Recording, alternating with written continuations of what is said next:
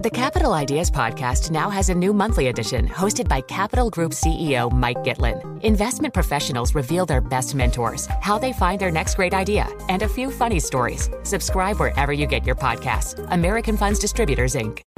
Collaborate for a greener future at the Bloomberg Green Festival, a groundbreaking celebration of the thinkers, doers, and innovators leading the way. From design and culture to technology, science, and entertainment. Hear from inspirational speakers and immerse yourself in climate solutions. July 10th through 13th in Seattle. Title sponsor Amazon. Official airline Alaska Airlines. Get 20% off using promo code Radio20 at BloombergLive.com slash Green Festival.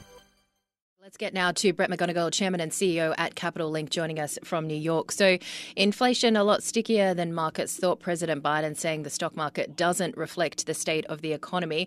But how much uglier can things get? Yeah, look, I'm not. I, I, obviously, the market reacted really poorly today, and you know, Nasdaq down over five percent.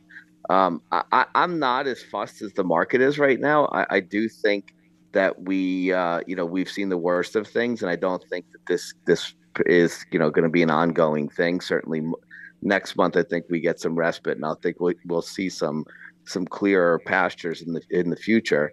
Um, I, I'm I think the market overreacted today, to be honest. What does it mean for the FOMC next week? Do we see the chance of a 100 basis point Fed hike? Look, I think that the FOMC has, you know, kind of talked you know, they've been very hawkish. They've been talking tough. I think if they go the next, you know, mile on that, which would be to go from 75 to 100, I think the market really panics, to be honest. I, I think people are saying, let's just get it over with. I don't think that's the way the market's going to take it. I think the market will be very weary of anything other than 75 on, you know, or higher. Um, you, and I think that the market's prepared for that. They're not prepared for some curveball, which would be 100 basis points, and I think it would send the market spiraling lower. Do we have the chance still that there is a Fed pivot on the cards when you're looking at this high inflation print? Look, I look. I've said this to you for years. Uh, you know, on TV and on radio. I think the biggest fear I've always had is the Fed gets ahead of itself, yeah. and you know they start to play with an, an underlying economy that doesn't exist uh, I don't think the underlying economy can can can support these rate hikes.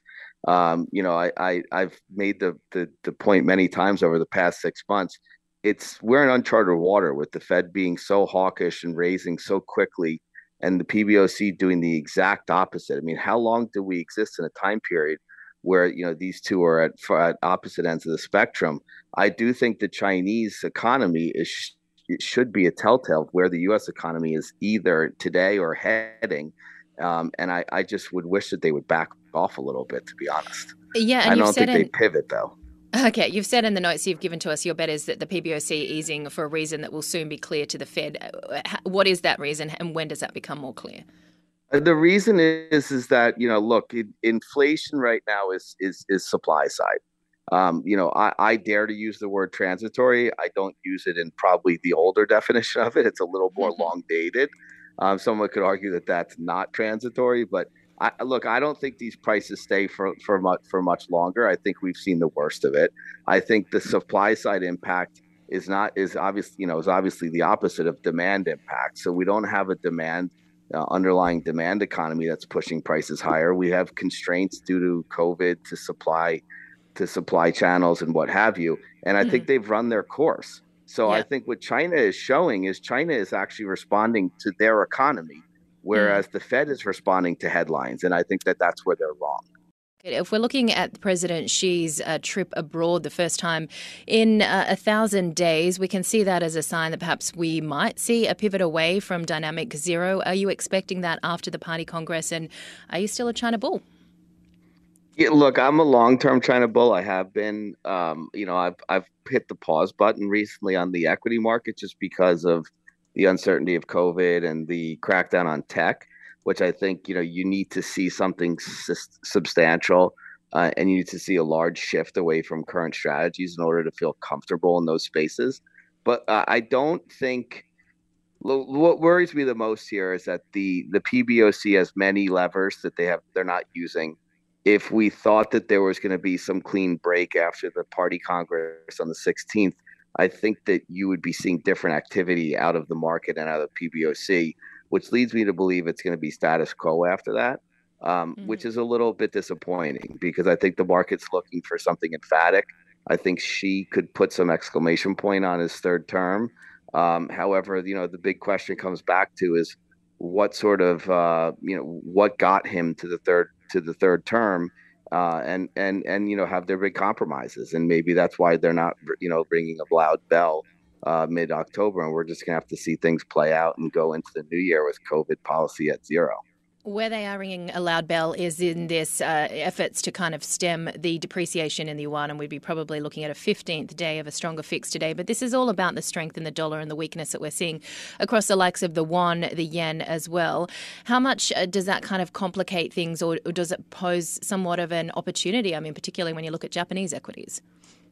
Yeah, look, I think the Japanese. Let's stick with China just for a second. I mean, we, you know, we all remember the day when maybe the the dollar yen crossed seven or maybe it didn't. You remember that long you know the mm-hmm. long debate that went on when the line was drawn in the sand? Uh, i think we're not at that point now so i think that the, the currency is a little more free floating than at that point in time. So I, I wouldn't necessarily be too concerned about the chinese currency. You know the yen is um, you know is a story of it's a five year story. I mean this this is um, in my opinion i've always been weary of both the yen and the japanese market for the sole purpose, sole reason that they don't control their own destiny.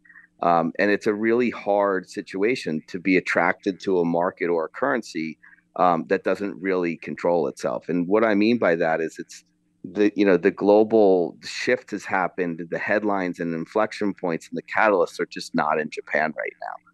So I you know I did you know it's always gone that the dollar gets strong when yen gets weak the, the Nikkei rises but I mm. just don't really know if that's a high conviction trade, um, you know, versus the backdrop of of China, U.S., where you know clearly they do control their own destiny, and you can have a lot more empirical data that drives you with comfort behind that sort of a trade. So, you know, I, I, I do I do think the I don't think the yen reverses course. I do think it charges to 150. I don't necessarily think that's the end of the world, but I, I, it's not our focal point right now. Let's talk about that tech space because, of course, they're going to be under pressure today on the on the expectation of more jumbo hikes. But when you look at the broader picture, I mean, you're saying semiconductors, the past, present, and future. And yesterday, a big rise in a lot of those players on strong demand for pre-orders for Apple. So just tell us why you still like this space. Yeah, look, I mean, the you know the whole China-U.S. controversy comes c- comes down to one mitigating factor. You know, are we are, is, are, is semiconductor chip technology software and machinery going to be shared across you know the spectrum or is it not going to be? Uh, right now there's a very defensive nature out of the us there so obviously anything that looks like SMIC to me in china has you know infinite upside when they get it right. It's not right as opposed to right now. I don't think yields are where they want them to be. Uh, i don't think that the current geometries where the rest of the world is but that gives you the upside so I, I think also i mean why would you not want to own intel I don't know why people want to pay high multiples on growth software stocks when you know mm. the story is about chips. So yeah. you know, I think longer term you're safe there. Are they gonna, you know, are they gonna run away tomorrow? No, but I think the downside's limited. Unfortunately, we're going to have to let you run away, but always a pleasure. Thank you, Brett. Brett McGonegal, Chairman and CEO at Capital Link, on the line from New York for us here on Bloomberg Daybreak Asia.